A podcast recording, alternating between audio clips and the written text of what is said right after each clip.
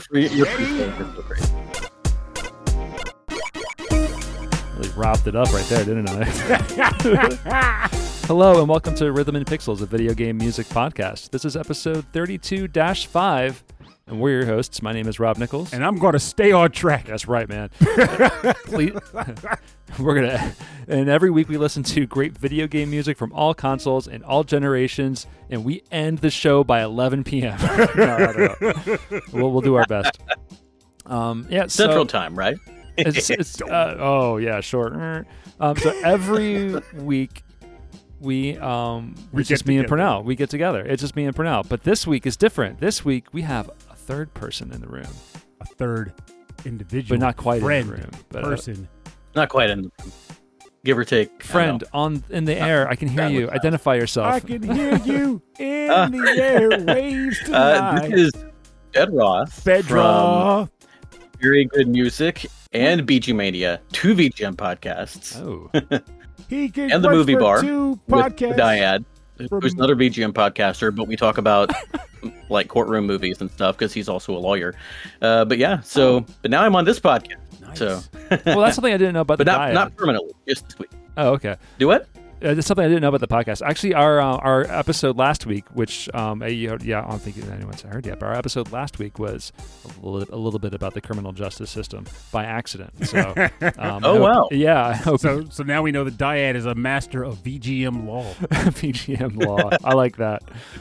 VGM law, nice. Um, yeah, so Yes. yeah, so the the very good music podcast, an excellent VGM podcast, but also BGM Mania. So, did you just start that on on that on that show, or or, or So, uh, BG Mania has been a show has been around for a while.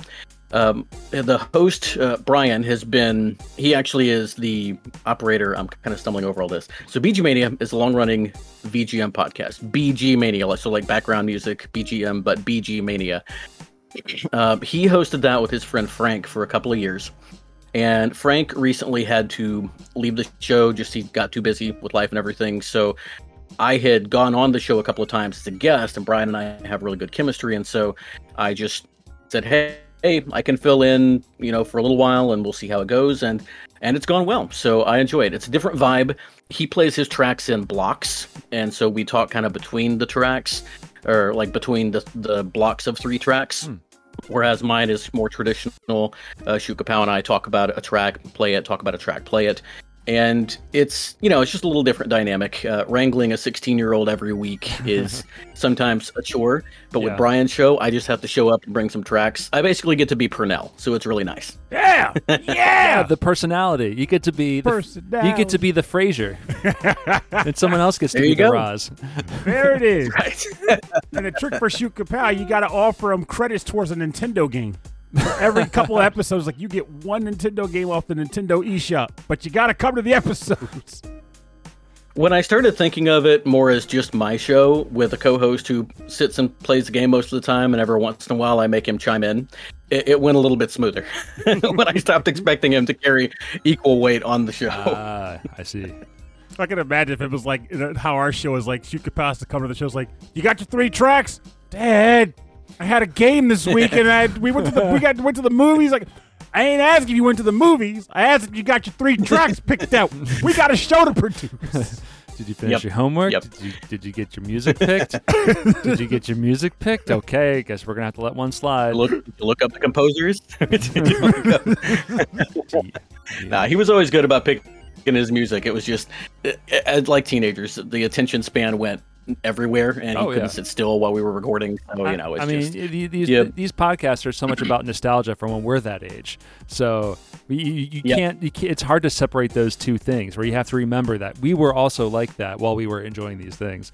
I don't know. I, I will say personally, if we were getting together weekly, like keep in mind, I went to like a voc tech school that had an actual like communications environment for this kind of stuff too. But like if we were getting together weekly to talk about a game or games, oh, I will ramble your head off. Yeah. But it would be about current games because I'm not old enough to have nostalgia. it would be totally like this is the game I played last week. Well, actually, in high school, I played a lot of Atari, so there wasn't a lot of music in Atari games. But yeah, I could talk to you a lot about Atari games, 2600 and all that stuff.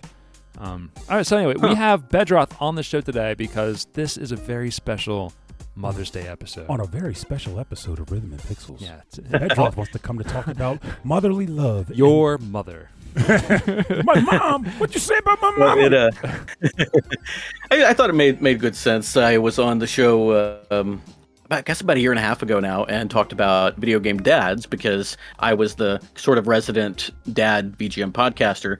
Uh, Ed has had Logan on the show a couple of times, but I regularly, as we've been talking about, have mine on the show, and so I thought it would be a nice sort of flip of the coin to uh, come on and talk about moms this time. I think it's a great idea. There's a lot of great video game moms. I love that you just said that because I was actually about to say literally the exact opposite. No, there's a lot, and and the more you dig into it, the more they're around. They're there. So this is why I'm hoping. Like I, I mean, we could think about this after the episode, but I'm contemplating, Steve, about getting people to use this as the Patreon topic for May because I admit, I acknowledge up front that I didn't give myself a lot of time to dig deep.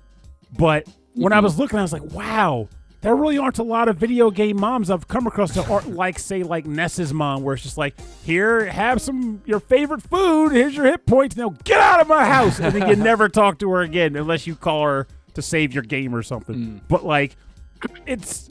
I mean, We're like, going to talk about that later. Oh yeah, I'm looking forward to that thing. Yeah, because like I was like maybe it'd be cool if the patrons were like writing in too, like here are the moms that I like from games because I was hitting some roadblocks. Yeah, I I I started. would say it was yeah, a little tough for me at first too, but then I think I'm about to say what Rob's about to say, so I'll let Rob say. yeah. I've already With all with all topics, it's like I start to get into it, and then it just sort of snowballs, and, I'm, and I start to see the connections. You know, and I, am like in that meme, and I'm seeing all of like the beautiful mind, like math, arithmetic symbols, and everything. out and about. yeah.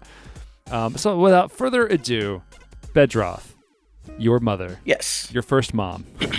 my first mom. Uh, so I thought it was only fitting because my bonus round pick from last time Mhm. was Asgore from Undertale, who is the goat dad. He's one of the last bosses in the game. And he is the father of the actual last boss in the game, uh, Asriel Dreemurr. And I played a really rocking cover of Asgore's theme. Well, this time I'm going to start out with one of the first tracks in Undertale, one of the first fights that you have, and a really, really meaningful fight for a lot of people. This track is called Heartache. I'll talk a little more about it when we come back. And this was composed by Toby Fox.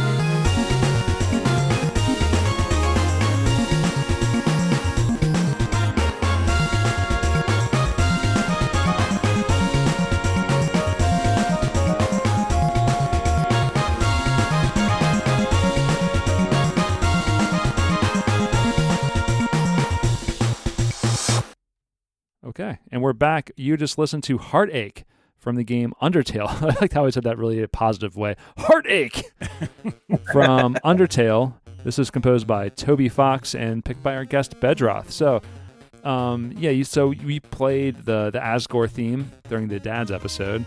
But tell us a little bit more about um, this character. All right, so this character, or this is the song that plays when you fight Toriel, who is one of the first characters you meet in the game. The actual very first character you meet is Flowey, a flower who tries to kill you, and Toriel saves you from this flower, and then guides you through some ruins, uh, ruins, not runes, guides you through some ruins uh, in sort of the tutorial area of the game, and then takes you to her house where she bakes you a cinnamon butterscotch pie, says that you can stay there as long as you like, and then you try to leave and she doesn't want you to and she's very clingy, very protective, and says that there's nothing out there except danger and monsters, and you're safer there with her, and she wants you to stay with her. And so you have to fight her to get out, and it's a, it's it's really heart wrenching, especially for people who go back and play the game. Mm. You find out later on down the line why she was this way, and it has to do with how she lost her her, her biological kid, hmm. or thinks she lost her biological kid, and so that's why she acts this way. And Toriel's a really beloved character. Uh, she's she's this uh, anthropomorphic goat lady, um, as well as Goat Dad. Apron, right? They're yeah, yes, yes, with the apron, the apron with the upside down Triforce symbol on it. Yeah, this is one of those uh, games. Which, I, th- I, think I've talked about it before, where it's like I just I know I need to play this game because I know I'm going to fall in love with it. But it really entered like everyone's psyche. Like it's been it's it's just the popularity shot so fast. Like everybody knows these characters mm-hmm. in this music, whether they played the game or not. Mm-hmm. Yeah. Yeah.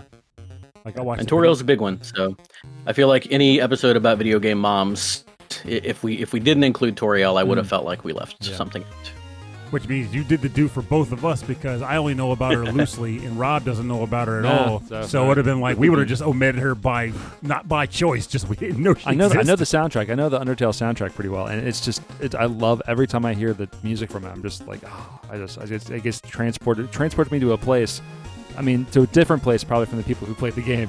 But I love the mixture of the instrumentation with that kind of like chippy oh, yeah. sound, that kind of fake bit like chip sound with the um, fake bit. I like that. Yeah, I've heard someone say that like in a very like disparaging way, but it's very like honest. You know, like we're not out here yeah. like you know, I'm, like people were. It, it's not worth the time like hacking a Nintendo or, or a Game Boy to make the music anymore. Just use some software and like mix it with whatever other instruments you want to use because it can end up sounding really really great.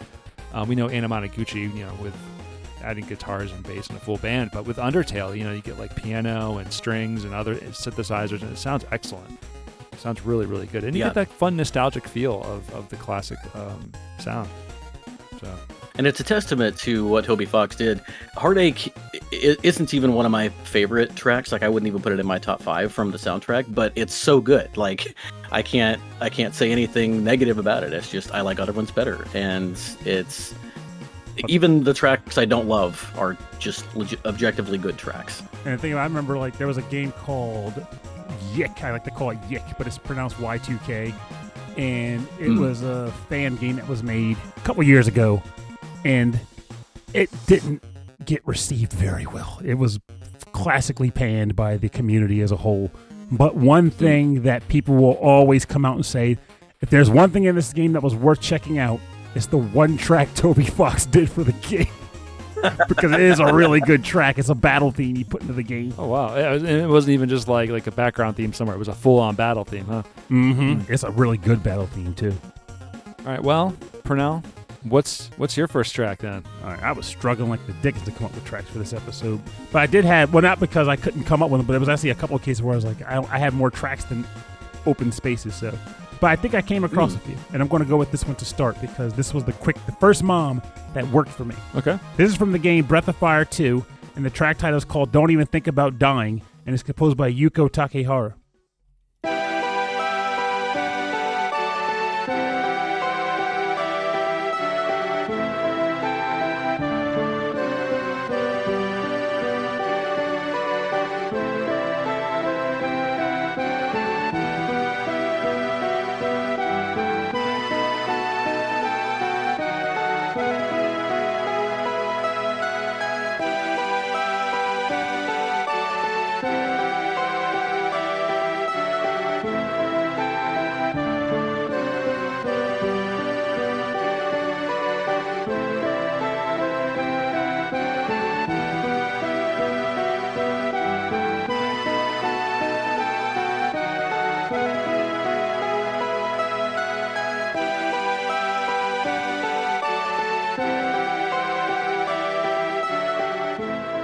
Welcome back. You're listening to Don't Even Think About Dying from the game Breath of Fire 2 on the Super Nintendo, composed by Yuko Takehara.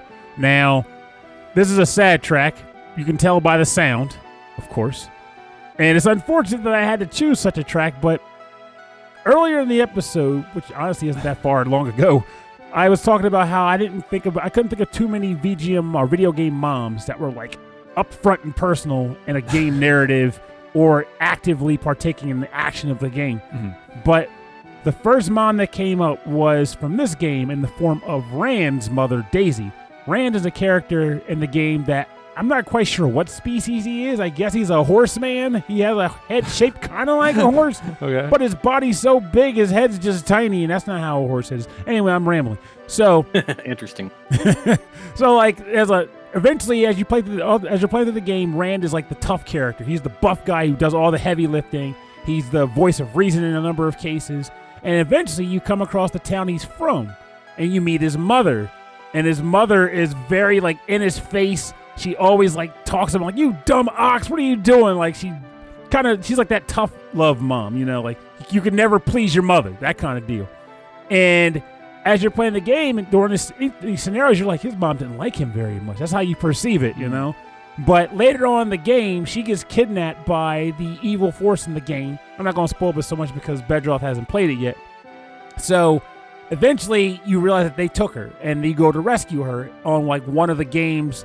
I would call it the penultimate chase because there's a second final chase too, but this is the penultimate one where you're going through like the semi-final dungeon. Mhm. And as you're roaring through the dungeon, you've already rescued his mother at this point, she's just kind of waiting by the wayside downstairs while you're climbing this big tower. And you get caught in a trap while these walls are closing in and trying to kill everybody. Think of it like Final Fantasy IV's thing with Palom and Porom. And the strong guy, Rand, is trying to hold the walls back while everyone else gets away. And he does it, but he can't get out, and he's about to get crushed by the walls. And as he's about to give up, his mom shows up and is like, What are you doing, you idiot?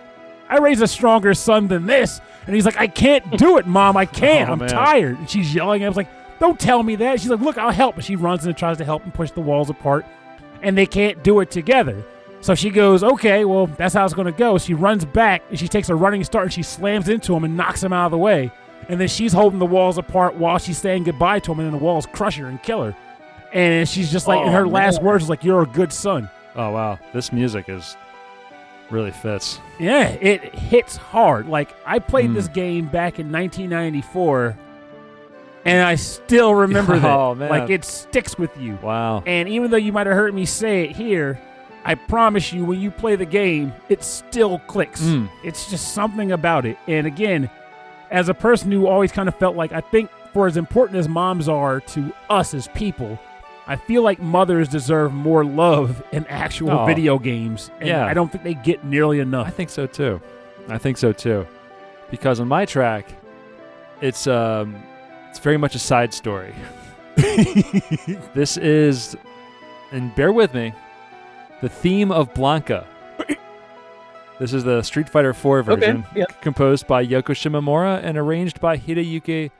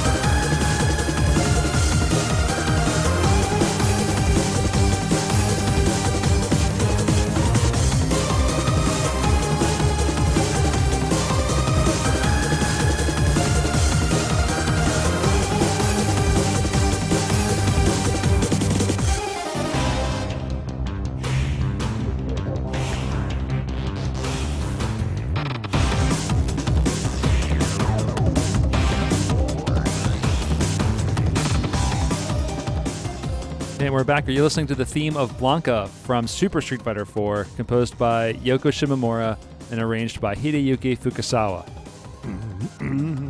so I picked this track because in Street Fighter 2, and I could have picked the music from Street Fighter 2, Blanca's ending theme, and I could have picked the ending theme from Blanca, but I did not do any of those things. um, so Blanca's story is that uh, he was separated from his mother, um, and then he was I, f- I forget what happened, but he was transformed into the electric monster that he is. So he wasn't born that way. He was not born that way, and No, he- his he was on a plane, and the plane went down Plane went in down. Brazil, yes, and he was raised by electric eels. he was raised by. I thought I thought I thought he was transformed by electric eels. Okay, so so that happens, but the ending of Street Fighter Two is he's he's reunited with his mother, and he's crying and he's hugging her, and like that's the end of the of, the- of, of and the he game. doesn't bite her. No. That's no, good. That's but I mean, but it, it does the credits. I mean, Oh, it does man. fade out. The credits roll. You don't know what happened after that. How great would that have been? she like comes up, it's my baby, my baby, runs up to him, and he just like bites her head off. No, actually, if it, Jumps on her like his, his grab and just like. Oh, actually, if, if the if the if the screen actually faded out, faded out, faded out, and then right before the credits rolled, you heard the sound effect of like. Oh my God, like it's just that's it. now I feel like we're talking about corpse party all of a sudden. Yeah. Let's not do oh, that. Oh man, But like, I feel like it's funny. I think about the idea of Street Fighter, and I just kind of chuckle because I, as I tend to do with games, is I throw a lot of a little bit of real worldism into it, and that the concept of Street Fighter early on, if I'm not mistaken, Street Fighter Two, no, not even Street Fighter Two, there was no tournament per se. There was Street Fighter is one of the rare fighting game franchises where it's not centered around a tournament. It's just people fighting each other yeah, for reasons. Yeah, so I think the first one, I think there was like a loose story around it. like The se- fighting Street. The second one was like, you know what? We got these big characters. Um, we give them all like really unique personalities, and then like you kind of learn a story at the end. But there's really with Street Fighter, like there really is no hard canon to follow, and then the games don't even follow the same timeline. Like What some of them, ha- some of the later ones happened before the first one and after the second one. Like it doesn't make any sense. Well, the thing is, it's not even about like the canon in this regard. I'm Oh, thinking about yeah, it more yeah, from yeah. like just the dis- the neighborhood disturbance aspect of it all. Neighborhood You disturbance. You just get this guy who's throwing sonic booms and a guy who's dropping whirlwind kicks and fireballs, just fighting in the middle of a neighborhood Uh, street. yeah, the cops don't show It's up. like no one brings a gun out. That's what are you doing? My kids are in the house. That, that's like one of the big differences between Street Fighter and Mortal Kombat. Because like when Mortal Kombat came around, they came in and they were like, we want like a story. We want to like a full like this is why they're doing it. This is what's going on, and and you can learn about it like like as you play the game, and it's all told through context clues. In Street Fighter, it's like now they're on an airbase. but in Mortal Kombat, they're also in a tournament. Yeah, they're, They're in an otherworld tournament, so all the action is justified. Like there's okay, okay. So Street Fighter 4 is definitely a tournament, and, Oh. and Bison created the tournament so that he could analyze the fighters, all of their moves oh to for make Seth. For Seth to make the ultimate fighter. Yeah. Seth Yeah, is a that jerk. is sort of the like canon, like why. Uh, now, did four happen? Trying to remember when four happened Did four- canonically, like related to two. It's a big mixed up. Four- I know that Yeah, four happened three after happened. two. but before three, because thhree is like the last one. Three's like the last one. Five, I think, s- happened. I thought three was like the first one because Charlie, Guile's partner, who was dead in two, is Oh no, in you're right. You're right. It is the first one. No, no, So four is not the first. three, No, two, three, four, three, three. five. Three is not the first one. Three is the is way way later, I think, because that's that's the. But he the- mentioned Charlie though, which is an interesting. Charlie's point. not in three. Yeah, Charlie's an Alpha Three. Charlie's an alpha. Alpha, Alpha's which is the first one. is the is an early Okay. early one. And then there's Street Fighter There one. Street Fighter two. That's what I, I got Street mixed Fighter up. four, and then five, and then three. Bedroth put some doubt in my head. I was Uh, like, wait a minute. See, like the, the, the, again, it's all anime. I could it's never so question anime. Rob. I can never question Rob with Street Fighter. Well, the thing is, like, I own Alpha Three. That's the only. That's like one of the only Street Fighter games I ever purchased was Alpha Three. So like, I should know. I knew that, and I was still like, but am I right anymore? I don't know. well, And because- Street Fighter Three, I knew was the last one because back when that came out, Yeah. The only fighters from the original franchise that were in it were Ken and Ryu, right? And everyone else was a bunch of new Yeah, people. that's Chun-Li, right. yeah. Yeah, yeah, oh yeah. And it wasn't until Third Strike, which was like the third version of the game, that they add back Chun Li and I think also Akuma. I mean, until then, it Oh. was just the two. Okay, Um, so gotcha. yeah, Wow. but like in every game, Do game, you know everyone. Blanca's mom's name? oh, is it Mother Carol? No, Caroline. No. Carol Ann. Um, So according to uh, Sarah? the wiki, No. the Street Fighter wiki, it is Samantha. Samantha. I, I was get- Mova. you know, if he gave me like another five minutes, I would have gotten there. Just name a bunch of names. Samantha's a good, would have been like one you I could see you guessing. Yeah, Samantha though. I, I don't know. Samantha. And Blanca's real name, Purnell. I know Rob knows. Purnell, do you know Blanca's real name? Electric Boy. Billy. Rob. Oh, I don't even Rob- remember. Rob, it. you I, do know, I don't. I don't remember his Oh. real name. No, It's Jimmy. His name is Jimmy. Jimmy. Jimmy Shocker. Jimmy. Jimmy the Shocker. Jimmy the Shocker. But yes, I did do Who's the Boss. yeah, I was like, you look sound like a little like Tony Danza over there. Hey, Samantha. Well, uh, unless you unless you go by the Street Fighter movie, like live action movie, in which case his real name is Charlie because he is Guile's long lost friend Charlie in, in the Raul Julia. Yeah, they did whatever they wanted. I think I think they I think they knew they were doing something campy, and I think Raul Julia was the only one who realized it, which is why he's like the best performance in that movie. Well, he realized it was a Tuesday, so he could do whatever he wanted. Yeah, he was like, Yeah. I'm gonna ham it up. I'm gonna ham it up. All right, so Tuesday. uh, Yeah. Bedroth, we're back around to you. Why don't you ham it up for us?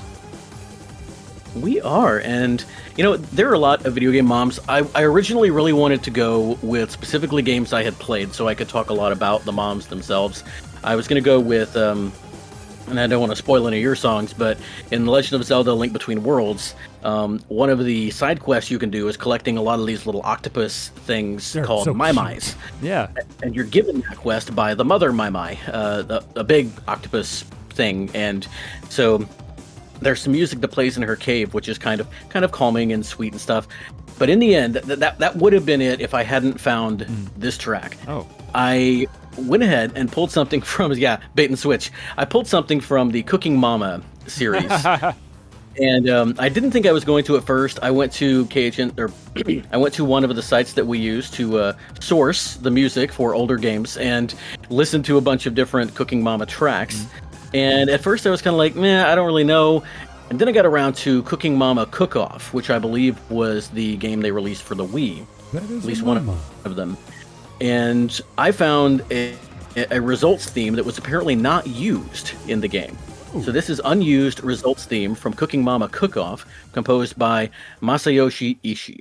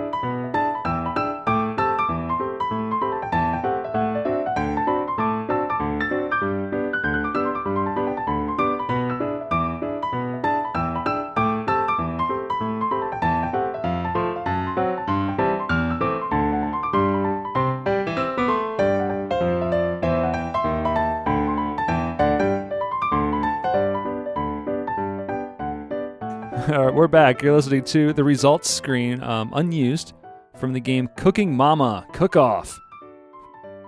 I'm doing that voice again for the Nintendo Wii, um, and I did not write down the composer. What was the who was the composer, Bedroth?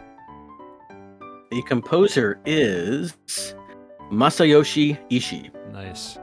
I I really liked the Cooking Mama games on the DS. I, I thought they were so much fun. They were they were silly, and I really enjoyed just the the kind of quick paced nature of the touch controls. Have you played a bunch of these? I have never played a single one. Oh, wow. I think the closest I've gotten, uh, there were a couple of these DS style touchscreen games that I got on like demo where you're making food, but I, I think the closest I really got to something like this is the cooking mini games in Fantasy Life. oh, yeah, yeah. Worthy thing, because Fantasy Life was the bee's knees. Fantasy Life was Purnell's Yes. life. Yes, it was. I put over 110 hours into that game. I really feel like it deserves a port uh, or you know a sequel uh, that actually is not on mobile. There was apparently a sequel made for Yeah, mobile games. It wasn't was, like anyway. But we're talking about Cooking Mama, and yeah, haven't played it much. Uh, I don't really know why, but it just never crossed my uh, across my video game desk, as it were. Mm. But Well, it's not. It doesn't have like the the strongest like mascot characters, and it's not like a an actiony type game. It's it's very like a like a calm, relaxing, having fun. Well, in my case, I would say like the thing that made it so that it didn't click for me to enough to go buy it was at the time it came out, the original one, mind you, on the DS.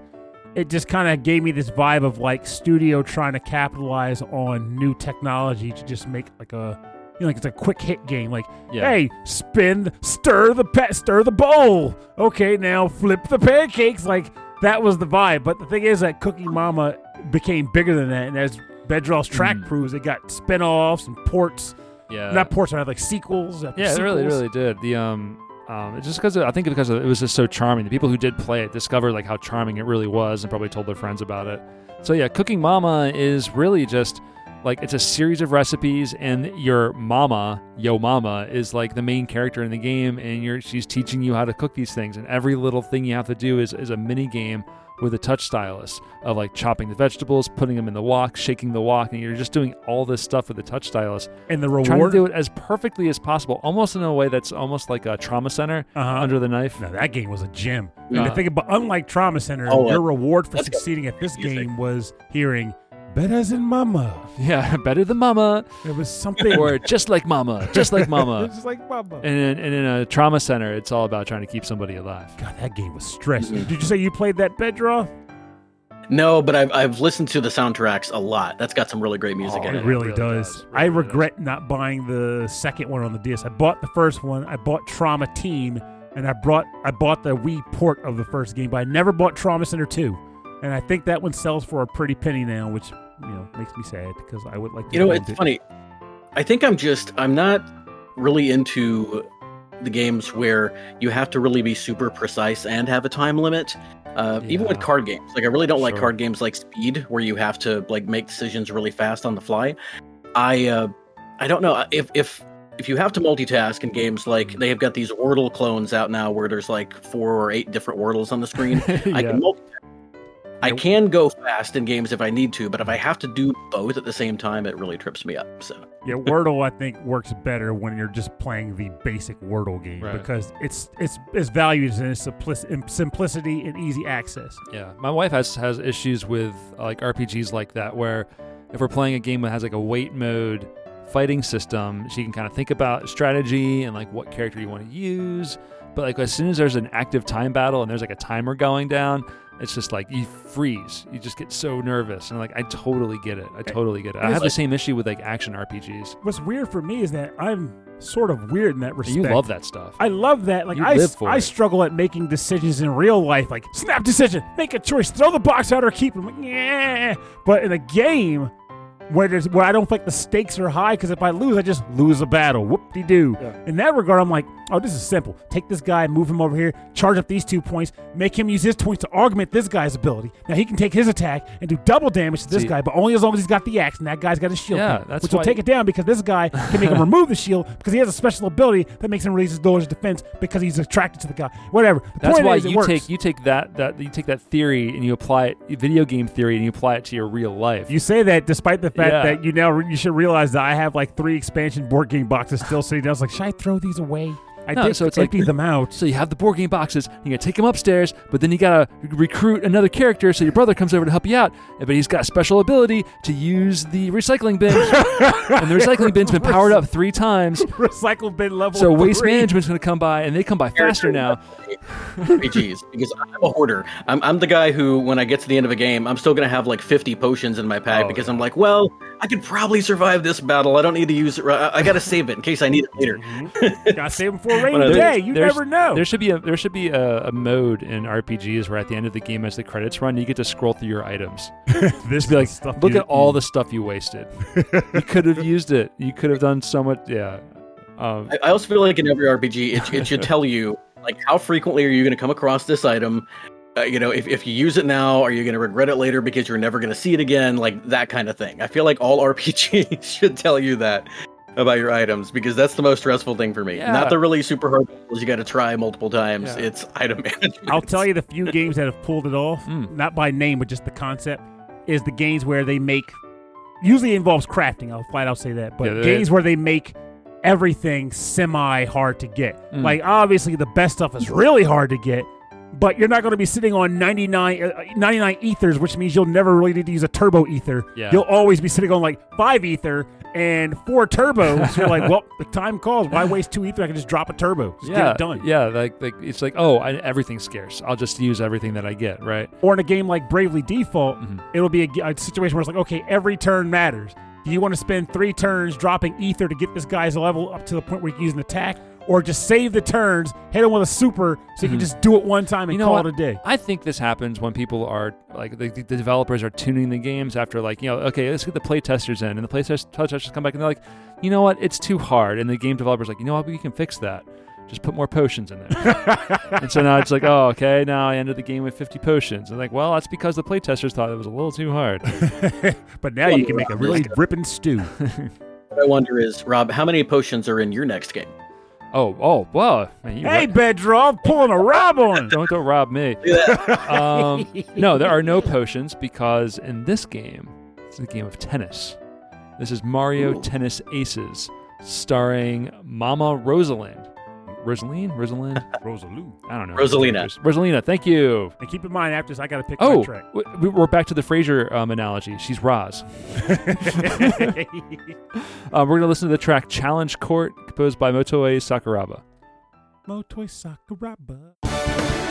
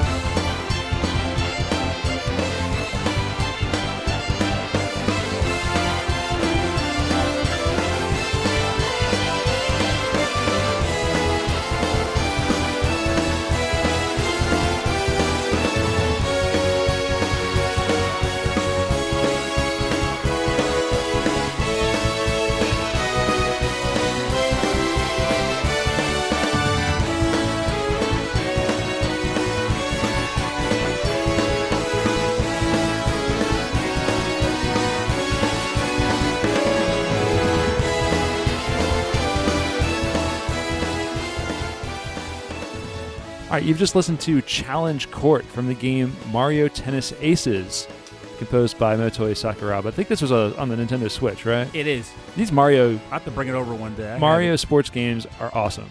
Yes, my they my are. brother-in-law he moved out here um, to the East Coast and he got a Switch for his kids. And he said, "What games are good? What games should I get?" I should talk to Purnell, right? And I said, "Yeah, absolutely talk to Purnell." But if there's any game that has the word Mario in front of it, it's gonna be fun. It's going to be fun. You're gonna enjoy it. if it's golf or if it's tennis or if it's racing or if it's just Mario Mario. but if like, it's Mario Party, you're going to have a separation in the house. yeah, you your kids might not be alive when you come home from work, but uh, but still, it's like yeah, that, that's these are Mario just really really good time. right though. Mar- Mario divorce lawyer. What happened? Well, that's the sequel to Mario Party. You see. So um, so I picked this game because uh, Rosalina's in it, and she is with the adoptive mother of the Lumas. Mhm. Lunas, Lumas, Yep. Lumas. Lumas. I Lumas. haven't yeah, from Mario Galaxy, Luma, right? Luma, Luma. Mario, Mario. How Yeah, much do I love Mario the Galaxy. Lumas? Years Luma, ago, I Luma, actually got a hey. friend who does like stitch work. Her name is Renee. She actually made for me these two cute, like a blue and a black Luma, like plush doll. They're so adorable. They really oh, the are. black one. She made me a black Oh, one and a black- blue one. They still are in my house right now. I Oh. just have them. Oh, that's nice. Little adorable Lumas. Oh, that's uh, uh Kevin Kevin's wife, right? Yeah, Uh-huh. yeah, that's so cool. Yeah, people who have like who have the ability to like sew and stitch things like is amazing to me. Like they can just create something. like yeah, like I was a uh, before I was a podcaster, I was a uh, high school teacher for a little while, taught English, and one of the years I taught I taught the the Odyssey, and one of the kids in my class uh, this year I was I, I taught the uh, the advanced the honors English kids, and one of the kids in my class w- we did this big project where like we took up hallway walls and stuff like that with posters and murals. Like I, I had them get really crafty and stuff. A couple of my kids composed a little like a theme for the Cyclops that uh, that Odysseus fights. Cool. And one of the girls in my class sewed a little doll that was a it was just a little a cute little chibi Cyclops doll. And I loved it so much. I I made a comment. I was like, you know what? He- He's really lonely though. Like he needs a little Cyclops girlfriend. And at the end of the year, she surprised me with a Cyclops girlfriend Aw. for that. I still have them both. I've still got them both. I love them so much. The, Aw. but yeah, you're right, Rob. That kind of stuff is just it's so sweet. That's So so, cool. cool. I love that. That's a great story. like the I- ability to create like and it comes it boils into like a lot of stuff it's like whether you're cooking or you're writing or you're composing or you're sewing like just the ability to create is one of the most magical things that humans have been given the capability to do it's Mm. just amazing what you what people can It's really produce and someone might sit there and tell you oh a luma doll where's the value in that? I can't eat a luma doll or i can't i can't do something productive with them. Like maybe that luma makes me happy just having a luma. Maybe that cyclops doll makes you happy to see when you see it on the on your nightstand or something. Like it's Yeah. just cool to i don't know it, it feels good. Like like florida quality orange juice. It just makes you feel good Yeah, I, I like I like making a podcast every week, and uh, I like making music, and I like doing. I, I love gardening. I spent this whole weekend just outside in the dirt, um, and and it's it's not. It's always rewarding when it's done. Like when I've like step back and look at it, but then it's always like a month later when things have really started to grow. That I'm like, yes, I, I made did this. that. I made all of this. Um, all right, Purnell, make me a track as best as you can. BGM, paddywhack. BGM, Baker's man. Make me track as fast as you can. This comes from a game that's composed by a guy named it? Scott McFadden. It's not what you think because it's not a track that really stinks. It comes from a game called Citizens of Earth. The track's called Hometown. For what it's worth, give it a try. I think you'll dig. The ear beats coming to you will make you sing. Oh. Oh,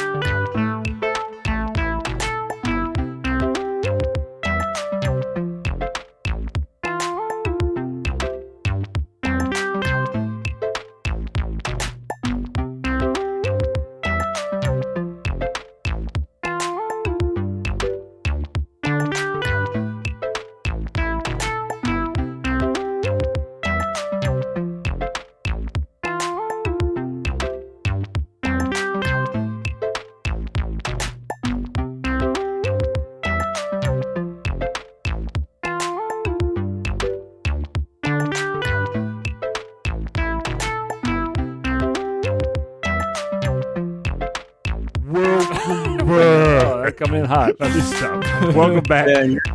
You're- listening to Hometown from the game Citizens of Earth, originally released on the Wii U, but I'm pretty sure it got ported. Composed by Scott McFadden. Uh, this is a track that plays in the original town you start the game off in, your actual hometown. And I could have used a more fitting track, most notably related to your mom's house. Boom, in your face. But I chose not to because I just thought this track was better. So Your mom's house is so on Earth. It, it's a citizen of Earth. it's got his, it's got his own citizenship. It's got its own soundtrack composed by Scott McFadden. so this is another example of a game where the mother takes you know front stage and does a lot of work. Mhm. So at the beginning of the game, the main character is, if I'm not mistaken, he's the president of Earth. Like they they really ham it up in that regard, and he's gone out trying to help solve you know like neighborhood problems. It, the, the, the narrative ramps up, but initially he's just going out to solve help, help the neighborhood solve problems and such, and he's trying to show the neighborhood that he's a good person. They should love him. And his your first party members that you get are actually your brother and your mom. oh, and your mom is like your main healer in the group. Oh, that's nice. Yeah, it's great. And Really cool. She's a great character too. Like I had a hard time getting rid of her when I found other party members because you keep everybody. You can choose who you want at any time. So they're all they're all yeah. That I had that issue with Chrono Cross for a while until I had to like really zero in on the on the characters that I liked because you get so many. Yes. Yeah, yeah. And then, you- then once and then it's not just like well I've worked with them for so long now they're like they're the higher levels than anybody else. It's like you start to really love the little, little personalities of these characters. And that's kind of the Yeah. vibe I get from this game too. In that, uh, of course, when you once you get them and their narrative is done, they don't do a lot of talking per se. Yeah. But the personality comes out in their attacks and such because every person in this game is based off of a profession, more likely. Right. Mom is a profession in this case. You're like mom, but then your brother's a postal worker, so he's like a postal worker. And you get like a hacker, you get a barista from Moonbucks. Um, you get, and every character's attacks are based off of that profession. So there's like a beekeeper, and their attacks are all based around bees.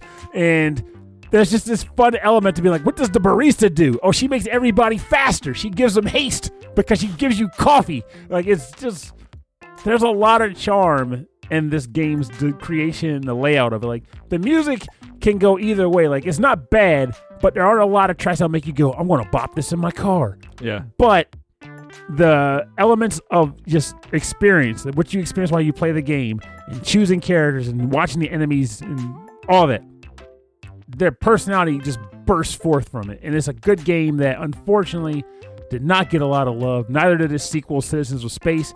And as I was telling you in Bedroth during the break, this is one of the only games I can think of in history where they made the first game on the Wii U, then they made the sequel on the Switch, and then later they ported this one to the Switch while adding an extra narrative that actually links the two games, Citizens of Earth and Citizens of Space, together.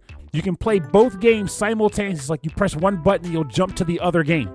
And you can just choose when you want to play which one. Oh, interesting. And then every once in a while, something will happen in the narrative that will connect the two games. You might have to bring both of them together to fight these like aliens that are actually affecting both worlds simultaneously. It's just That's really clever. it's Yeah. really clever. Like I've again, I've never seen another game pull this Hmm. off. You've had things like you know Oracle of Ages and Seasons where you can put a password between the two, and then you'll fight a new final boss or whatever. But nothing that outright says these two narratives are intertwined, and we chose to do that later. Right. so there's something cool about that. That is cool. Yeah, I don't know. I don't know much about Nintendo Wii U, but I do know something for now. Something about the bonus round. Bonus, bonus round. Oh yeah. The bonus round is where we play covers and remixes and arrangements.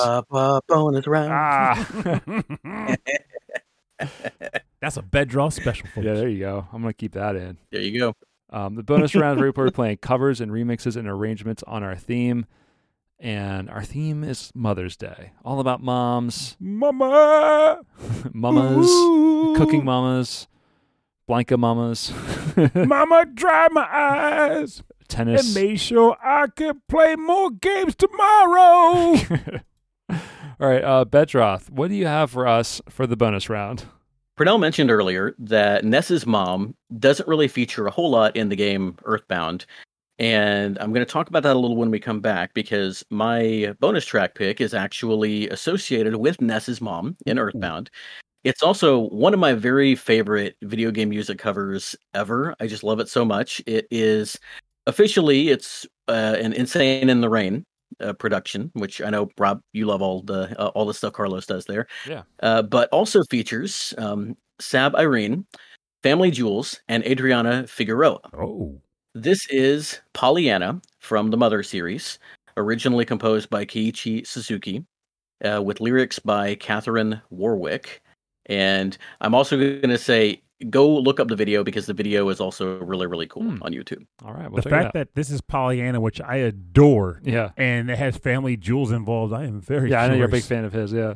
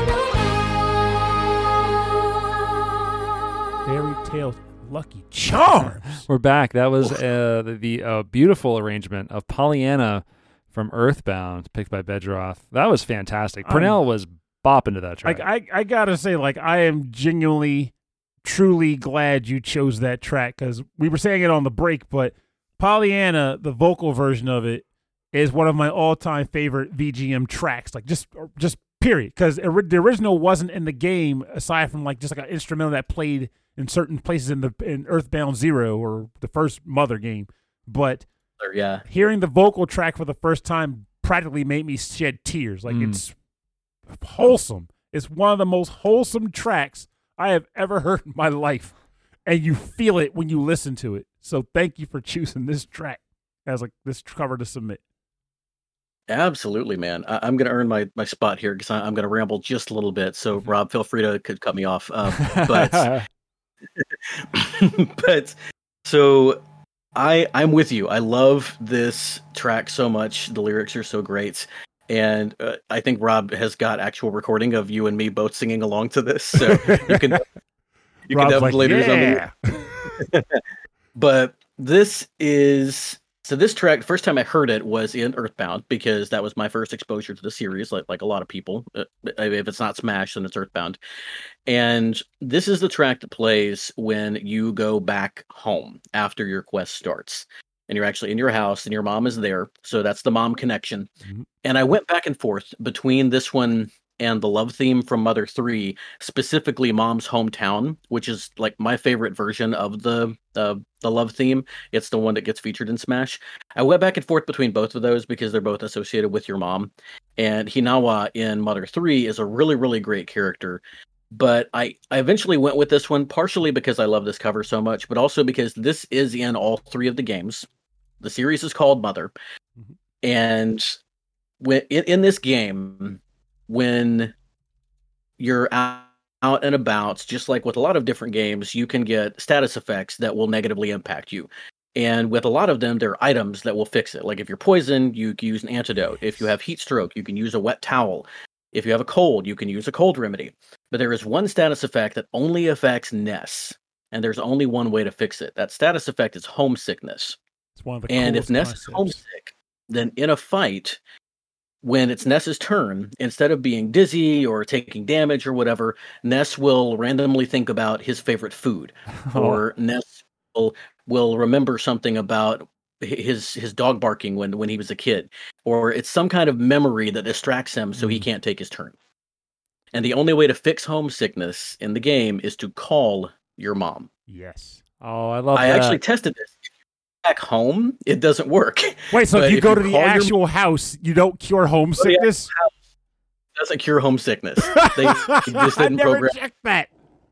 That is so but if you cool. call anytime else when you call your mom, she just kind of gives you like a little pep talk or something, and it doesn't really do much of anything. I think that she can. She has some function in the game. Dad is the one that saves your game. Your sister Tracy helps you store items. I don't remember what mom does, other than if you're homesick, you have a special conversation with her, and she's just she's like, "Don't say a word. I I can tell what's going on, and I'm really proud of you. You're you're my big strong boy." So, something like that. I, I don't remember the actual text of the conversation, but it's just really, really, really sweet, and I love it. I love it so much. I got to So point out one more pick. thing too because you made a comment, and I think it's one of the most hilarious elements to the game. So we got to mention it because you you forgot this one part. You said the Yes. the, the the sister does the item storage, and the dad saves your game. Your dad has one other ridiculous I was, I was gonna say I've only played this game a little bit, and he, I Oh, know yes. he does. the dad gives you all of your money. Now, the mechanics of the game are that when you beat enemies, you actually generate money. But your Yep. dad is the one that's like just mysteriously collecting all of this revenue and putting it in your bank account. So there's just something funny about okay, I was grinding Starman Supers to get the Sword of Kings. I fought him for four hours straight, but I finally got it. Let me go call dad to save my game. Hi, Ness, just want you to know I just deposited No six million dollars in your bank account. Don't ask where I got it because I'll have to kill you if I tell you. Just say it. Just being a good dad. You know, just- just being a You're a good- good dad with mafia connections. Don't worry about it. Oh, I, I love that. That's such a great idea for like a status effect in the game, or for with a game that's that of an RPG fantasy game that takes place in the real world. Of course, you would have something like that. Yep. you know, It's it's, awesome. it's just a great idea. I love that. All right, Purnell, what's what's your arrangement? Ain't topping that. Oh. Get out the way. But I do like what I chose because I was going for a theme for my last track. Because to me, the greatest video game mom across multiple games ends up being Mother Earth or some form of Mother Earth, the world you're playing. in. Oh, cool. so Very the cool. track that I chose is a cover of the track Mother Earth Altago from the game E7. It's a full band ensemble and it's done by the likes of Joe Muntel, Copan, and Max Max the Ichitaku.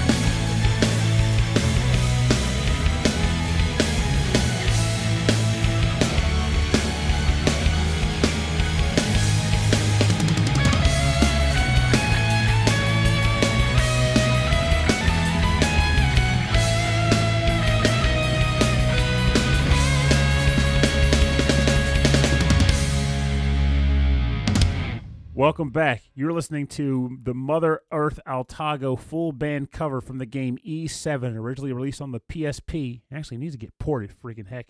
Um, composed or covered by the likes of Joe Muntel, Copan, and Max the Ichitaku. It it stands to reason that the E series stands a holds a very comfortable, loving place in my heart. I just got my 500th workout in. I was asked to submit to the gym my name, my gym name, Mhm. To get featured in a newsletter. So it's going to be funny that I'm going to be in this loser. I was like Purnell, aka Adol the Red. Oh, is- I thought you were gonna go pure now. no, my name is Adol the Red at the gym. Um, they're gonna it. be, they're After looking for like a redheaded person. no, I wear red shirts all the time. Oh, that's right, you do. So, Adol, I love Ys, and Ys VII was the first game. It it, st- it set a standard for the series because it was the first one that featured different types of damage and it featured multiple party members. So it's the first one where Adol wasn't running solo across whatever world he was saving. So it needed a rather grand track to kick off the adventure. And what track was more important than a track devoted to the actual country and world you were actually on? Mother Earth Altago.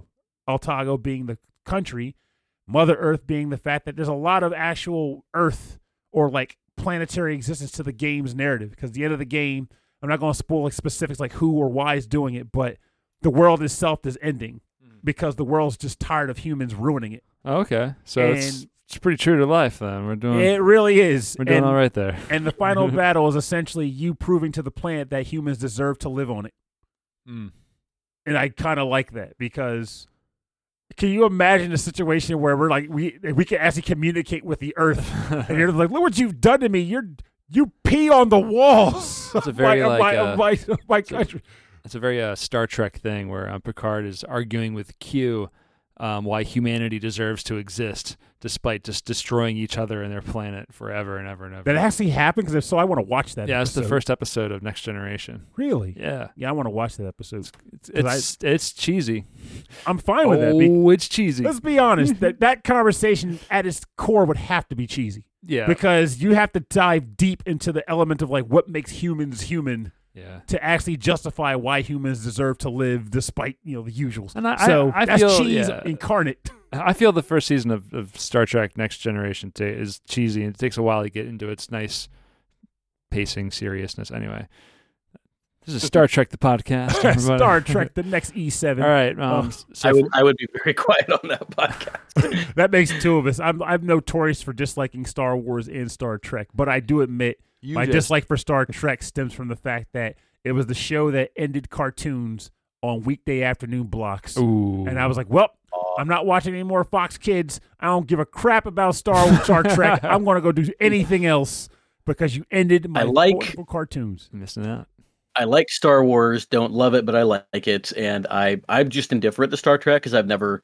It's kind of like anime for me. I mm. a lot of anime is I just eh, there's so much to it that I've never jumped in, and uh, I probably mm-hmm. would like it, but I'm okay. I think Yeah. anime, the trick, especially nowadays, is just telling someone who knows a lot about it what you like in general and have them recommend stuff to you because at this point anime's done everything you can watch any type of show just Yeah. done anime You just style want to find the right ones. It's like going into a comic book shop and then, like, well, anyway, the, the good ones I've been to, and there's one down the road for me that's Mhm. excellent, where like someone there is like really knows everything, and you, you know, I know what I'm looking for, but I like these types of things, and they'll be like, oh, these things are going to be great for you, and like you can kind of read through them and fi- figure out. Yeah.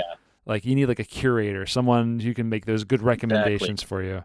Um, yeah, Like we are for, for video game music. i'm going to be honest i want to recommend one right now hope just off the cuff just because i want to try out like don't watch it per se just like look it up on the oh, internet. Star Trek Deep Space Nine, that probably is an anime to be honest i won't even uh, lie. Voyager, yes. The Discovery, that's the one. Right. it's called inuyashiki.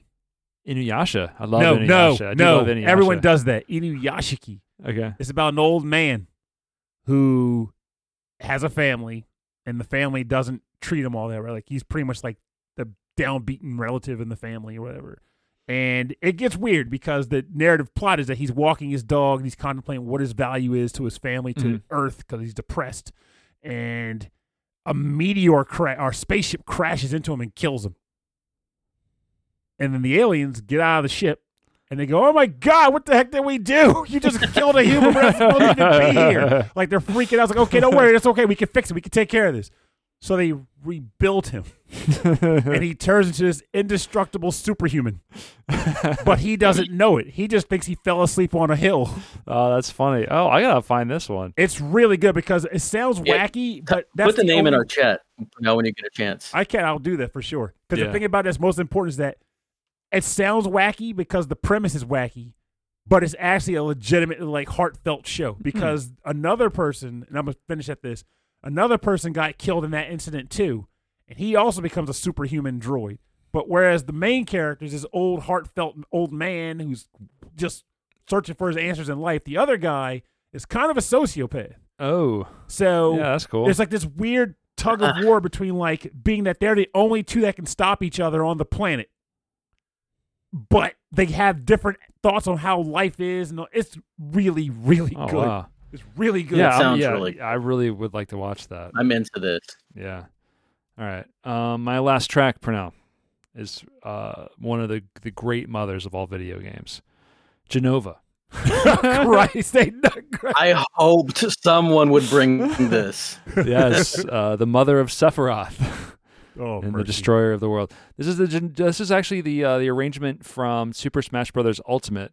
This is Jenova's theme, composed by Nobuo Uematsu, and um, these were some of the newer tracks um, added to the game, and so I don't know the arranger for this one. Um, who knows? It could be Uematsu again. Probably not. So here we go from Super Smash Bros. Ultimate, the arrangement of Jenova's theme.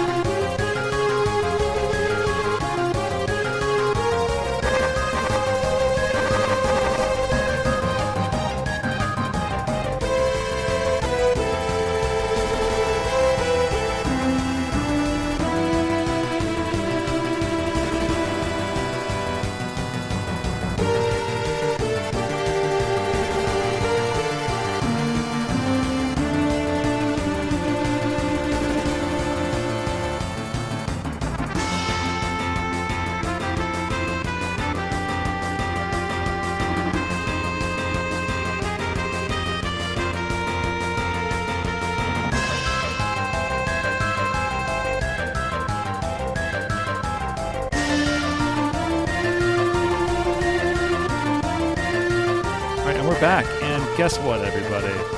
Guess what? I discovered that it is not an arranged track in Smash Brothers Ultimate. It is just the music from Final Fantasy VII, composed by Nobuo Uematsu. And you know what? It was also on my list. so forget all you guys. I'm just going to listen to this track. It's, it's great. I love that opening. It's still a good It's so track in its own right. We're gonna knock it. We're not gonna knock it. For it. It We'll is- tease you though, You can- oh, you can tease me. Oh, you can tease me. but we ain't gonna knock you for But it. yeah, but just that that quick little like uh, there's like four or five notes repeating, and then just going right into like those drums, and it's just it's so Uematsu. It's awesome in the It's game when it happens too, Great. because when Final Fantasy VII battles start, they had that they had this like weird like spinning pan down to the actual battle scene, and when Jenova fights occurred in the actual game proper, there was always like this. It fe- it had a very grand feel to it, like I'm fighting an outer space entity, and now we got to go to town. She's like this big. I guess even for that era, just for that era, Mm. very hawking like presence over the rest of the party.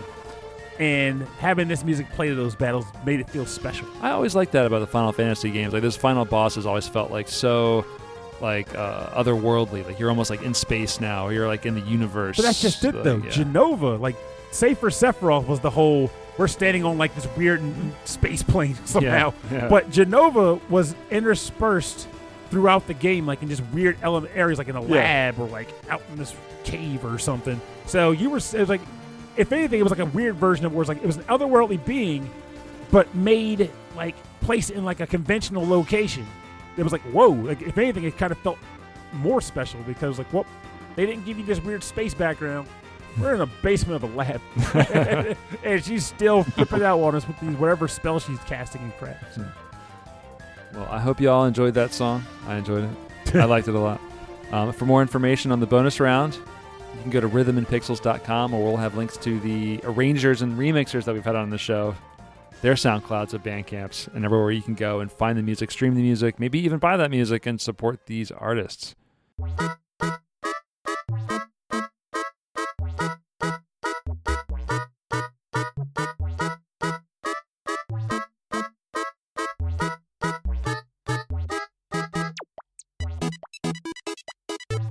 Right, thanks to everybody. Thank you all. Thanks to all of our listeners. Thank you, and you, and you. Thank you, everybody. And me, and him. Even you, And them over there. also me. I am a listener. And those people in the corner that have been watching Those us this people whole on the night. spotlight. Um, thank you, everybody. yeah. Everybody for listening to our show. Episode 32 dash 5. five, yes, dash five of Rhythm and Pixels. This is uh, our video games moms episodes, starring Purnell and Bedroth. Bedroth, thanks, Rob thanks for F. coming on Nichols. again. And Rob F. and Nichols. but it's, F is for Frank. F is for Frank. Um, wow, my whole name is on the internet now. I'm gonna cut this out. um, that's such generic. Just make up a fake It's one. Fine. Oh, um, Franklin. Darn it, It's Rob Frogert Nichols. Frogert. um, thank you, Bedroth, You're very for, welcome. for hanging out. Yeah, I really appreciate you sp- spending the night with us. Um, spending the night with us, talking about moms. Thanks for responding on a on to on such short notice to my my offer to come back on the show and grace you with my presence. It was It all- it was We like fun. hanging out with you. Yeah, we like, we like we like hanging out. You're you're you're you're a nice guy. You, you you have a great taste of music, and honestly, all this scheduling just worked out perfectly. So You bring a Yeah, vibe. yeah, you bring really- a very positive vibe to this entire community bit. yeah. Aw.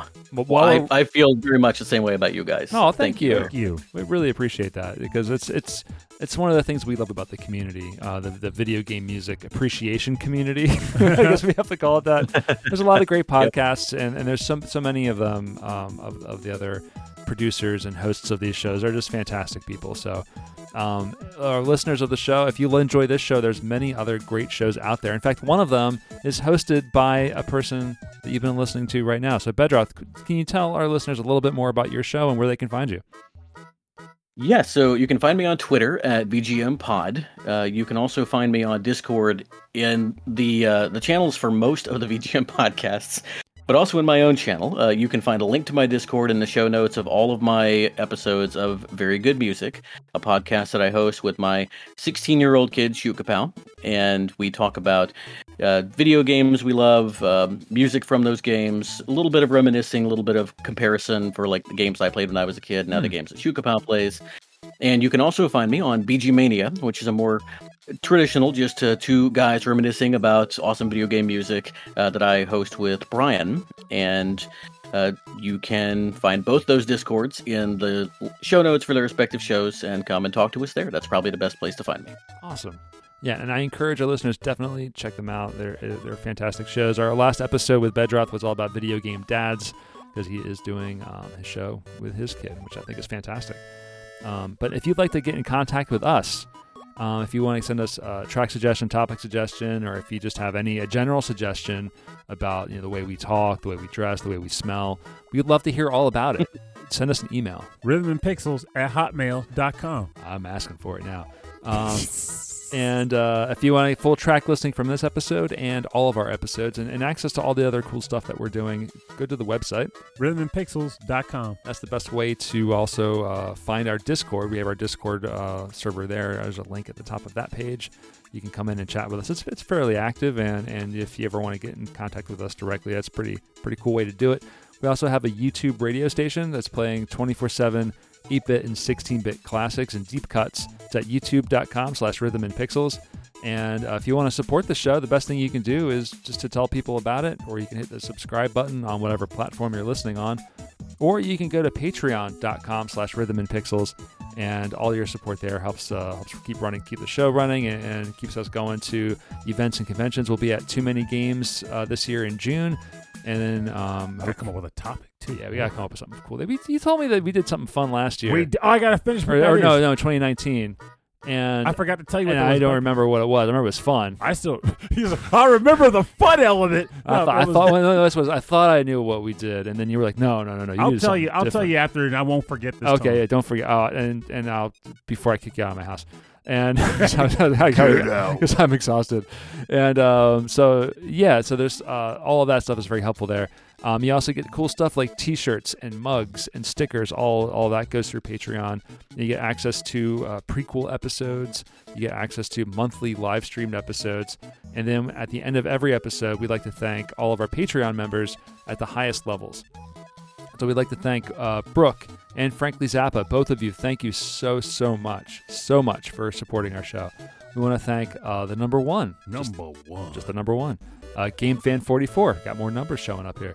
Uh, Mike Myers, Ulf Person, Vashin 8060, Alex Messenger, a host of AVGM Journey, Andreas Mielberg, Brian Pitt, Cameron Warma, Carlos Kung Fu Carlito from the Heroes 3 podcast, Chris Steenerson, Chris Weisner, aka Musashi219, The wise guy. uh, Christopher Senstrom, Davy Cakes, David Taylor, Enchilada Regal, Harold Howard, Jeff Mazziota, Jeff, Jeff, Jeff, the Try Jeff, Triple Jeff. uh, Justin Schneider, Justin Schneider from XVGM Radio, Martiris, host of the Re VGM podcast, um, a podcast of all covers, arrangements, and remixes. Uh, Michael, Dr. Michael Bridgewater from the Forever Sound Version podcast. Michael Holla. Jennings.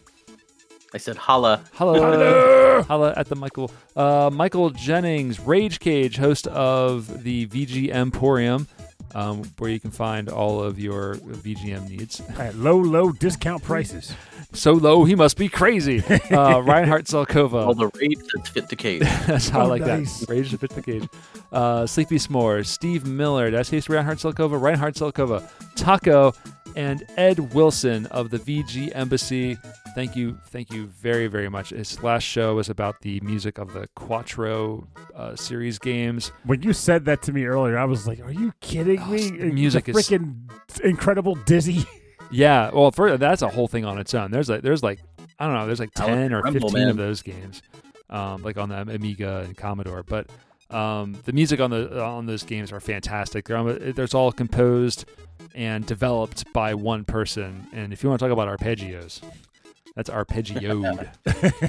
There's a lot of good ones in there. So yeah, so check that out. Um, thank you all very much for your support of our show. Thank you all, and, and many more too, um, for supporting our, our little program. Um, uh, this was kind of a, a quick record with Bedroth. I'm really excited to have you on the show.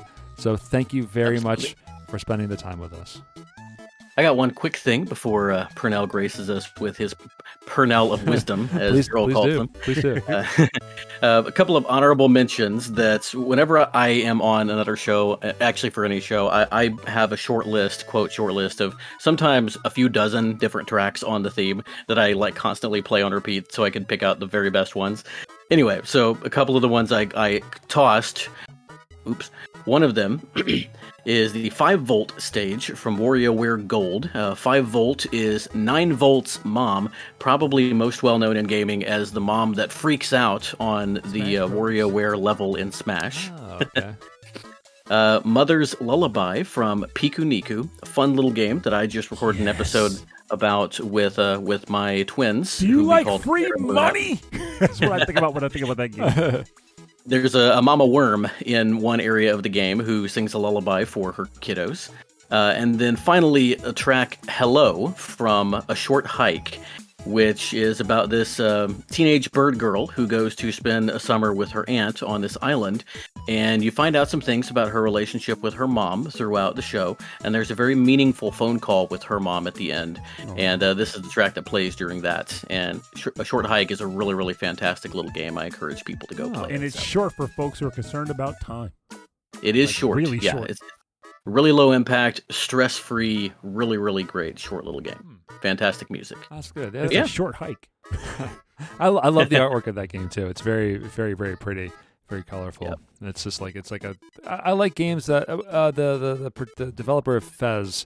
All the controversies aside, he said that when he developed Fez, he wanted to make a game that that had spaces that you just wanted to enjoy being in, that you were like happy to be living or playing in this space, um, and and wanted to spend time there. And I feel like a short hike is like that. They wanted you to just enjoy that time in that space. Mm-hmm. And I really like that the composer's name is Mark Sparling, and that sounds like Starling. Does and sound it's a like game about a Starling. anthropomorphic bird. I love that. Well, thank you for the honorable mentions. Um, you know, because it's important to have moms on video games. We need more Yeah. of them. Like I said, like even if it ends up not being our Patreon episode for May, Mm-hmm. I seriously want more people to submit tracks related to video game mothers. Like I'm kind of Yeah. hooked on that thought now. It's stuck in my head. Want to happen. So Well, actually, um, our next episode is going to be our live streamed episode. so, thing I thought we already chose a topic. I'm, I'm concerned if we already did, I don't know, but we'll find out soon. I haven't heard of it. yeah, if he hasn't heard, I haven't heard, and, and we do the show. I have no idea. anyway, thanks everybody for enjoying the show. Thanks again, Bedroth, for coming on. Um, the, the show is Rhythm and Pixels. My name is Rob Nichols. And I'm Purnell. Have a good night. Have a good week. Have a good day. Have a good year. Do it. Have a good past. And remember, moms, well, if we're lucky, basically mothers and parental figures in general are generally something that a lot, I feel like I at least have taken for granted in a sense where not in a negative light, but just more like you feel like, you know, mom's the mom's mom, dad's dad, and they're they're doing for me what they do. You know, the usual type like, Mom, get out of my house, get out of my room, I'm busy, or Mom, stop calling me, I'm in the middle of something, you know. But mom time and dad time is not guaranteed, it's not permanent, it's not forever. And it's worth taking a moment every once in a while to step back and go, what my mom's up to? Give my mom a call because she she's very important in your life. I would hope anyway. And as such, it is worth giving her that acknowledgement now that you're out about and doing your own thing to realize even though you don't really need her as much as you used to, she's still there, she still loves you, and you still have time to make memories with her and acknowledge her presence. So every once in a while when you can, just reach out, say, Hey mom, what you up to? Want to eat a sandwich with me at the park? You don't? That's cool. I just wanted to see anyway. You do? Let's get down to business. I'm going to get pastrami and rye with some wheat and some whole grain milk because that doesn't exist, but I'm going to find it.